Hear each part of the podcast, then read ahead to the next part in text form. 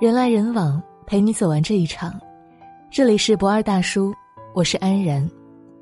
今天要给你分享的文章是：中国女人到底有多累？看完大数据，我惊呆了。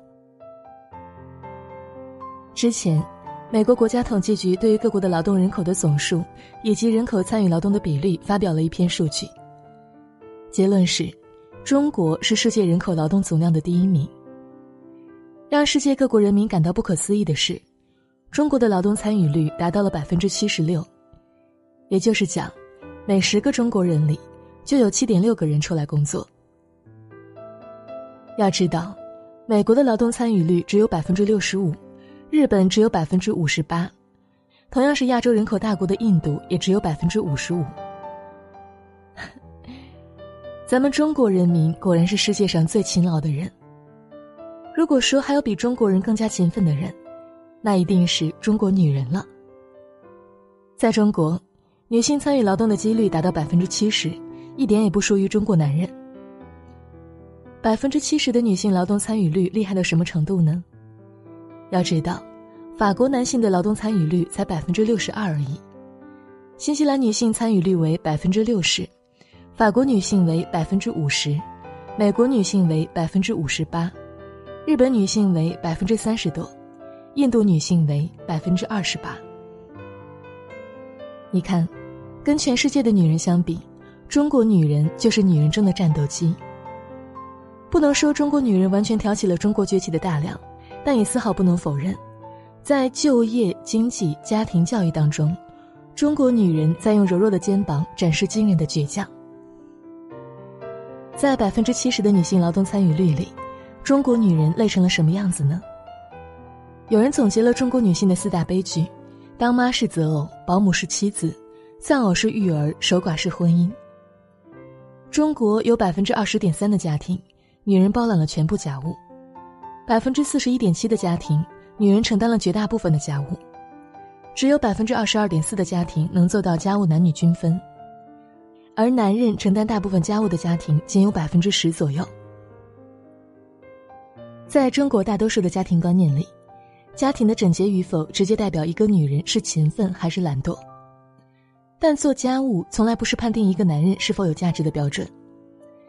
甚至有很多婆婆和老公用“男人是要做大事”的奇葩理由，心安理得的逃避做家务。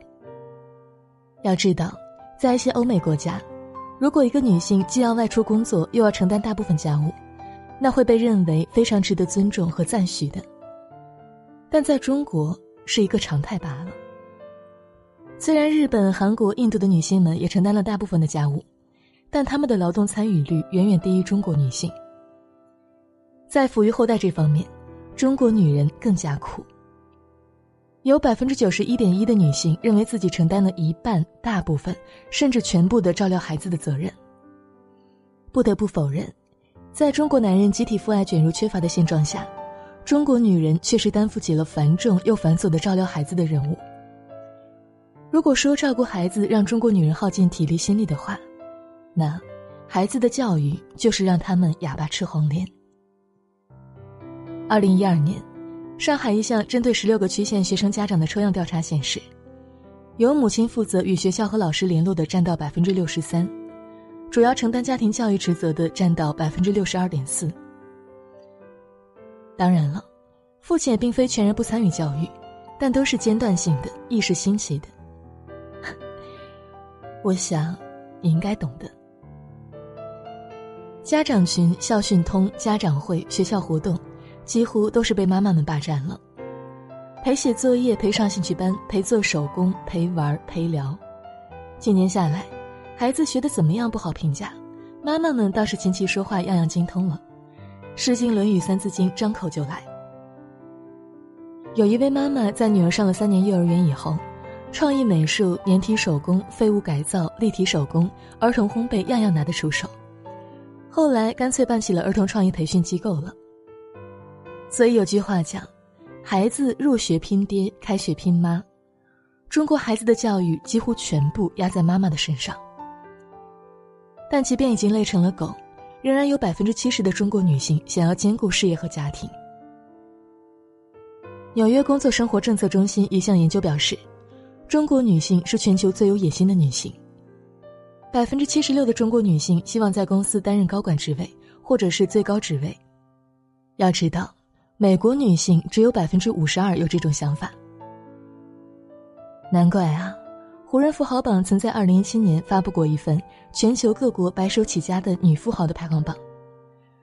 在上榜的十二个国家八十八名女富豪当中，中国女性占了五十六个席位，占比百分之六十四，位列第一名。前十大白手起家的女富豪当中，中国女性占了六位，并且包揽了前三名。你看，中国女人就是一个强悍的存在。中国女汉子们在承担生儿育女、照料老公、繁重家务的同时，早出晚归，兢兢业业着，满脸疲惫却又内心坚定的想要在职场上杀出一条血路来。公司要求女性独立、勇敢、自信、认真细致又敢于挑战，富有创意又踏实肯干。丈夫要求妻子温柔体贴、勤劳贤惠，出得厅堂，下得厨房。孩子要求妈妈有学识、知教养、懂陪伴、情绪稳定，最好是一本详尽版的《十万个为什么》。一个中国女人不但需要做好员工、好妻子、好妈妈、好儿媳、好女儿，更有可能需要做一个好厨师、好司机、好财务、好保姆、好采购、好心理咨询师、好按摩师、好垃圾桶等等等等。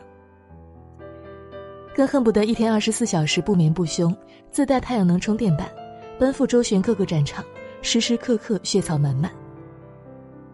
曾经呢，有一种品质叫做中国制造，而现在有一种新的精神叫做中国女人。中国女人为什么要让自己这么累呢？除了社会家庭结构的客观现实，让女性们不得不外出工作贡献一份收入以外，除了受教育程度的普遍提高。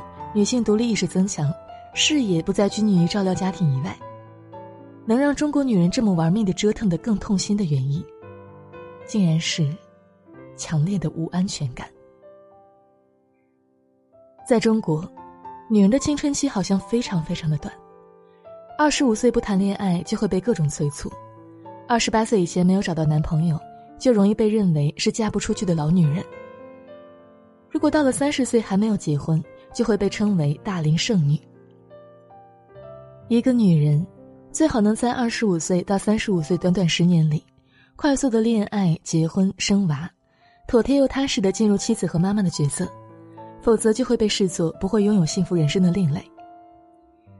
这种社会集体潜意识逼迫着女人不能在最黄金的年龄像男人一样全身心的投入工作，而是随时的挂好标签，顾家待寿。我的前半生里，唐晶和罗子君就是当代中国女性生存现状的典型代表。唐晶精明能干又雷厉风行，三十几岁不婚不嫁没孩子，把所有精力全部放在事业上，才能在男性世界中争得一杯羹。而结果呢，与她一样单身的贺涵被称作是钻石王老五，她却仅仅在人们眼中是一个有钱的大龄剩女。坚强背后隐藏无穷的心酸。社会对男性和女性实施的的确是两套评判标准，而顺利进入婚姻的罗子君，她又幸福吗？十年依靠老公，光鲜的全职太太换来的是无情的抛弃和背叛，所以他会感慨，婚姻是男人哄骗女人吃下的毒药，早晚有一天，一定会毒发身亡。离婚以后，他只能倒回十年前刚毕业的自己，逼着自己硬生生的从零开始。相对于国外，中国男性离婚的成本太低了。日本女性离婚以后，除了会分到房屋财产，还能分到丈夫百分之五十的退休金。英国人离婚，即便房产不在女方的名下，为了子女的生活也能分到。而美国、德国、荷兰等国是有离婚赡养费的。男人想要离婚，必须支付给前妻一大笔的赡养费，以保障他们离婚后的生活。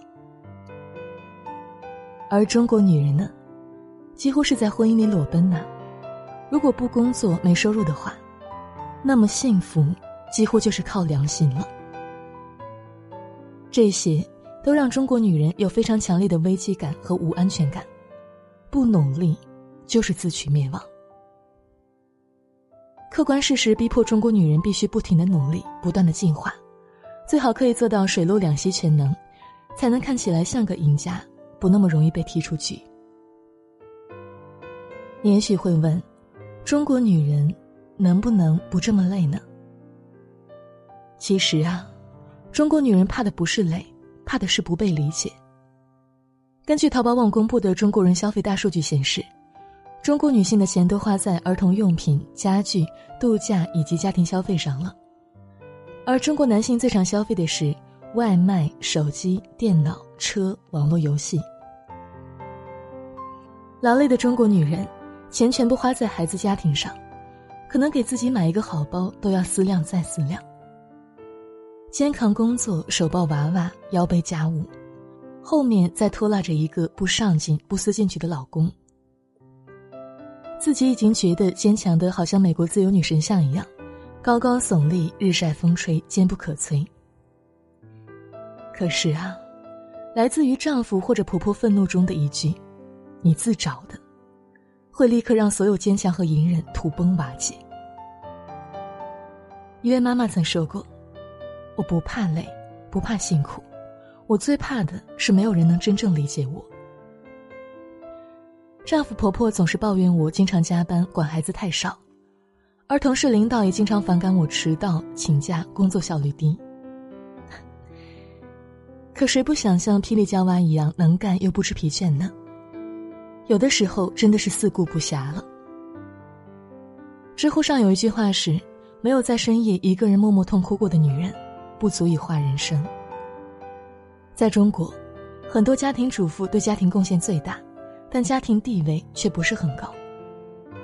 即便能为家里贡献着一大笔收入的职业女性，有的时候也会在婚姻当中处于一种非常微妙的弱势里。中国女人扛起了一切啊，要的到底是什么呢？在濒临崩溃边缘的时候，他们也许要的只是一个拥抱罢了。但得到了吗？没有人会为中国女人的幸福买单。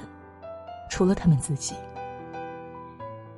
接纳自己、伴侣、孩子生活的不完美吧，因为我们都是被上帝咬过一口的苹果。热爱自己吧，这是通向幸福永远不会过期的守护符。仍有梦想，并坚持为之奋斗，终有一天会与疲惫的生活握手言和，羽翼丰满的飞向星辰大海。加油吧！中国女人，好了，今天的文章就分享到这里。人来人往，陪你走完这一场。我是安然，明天见。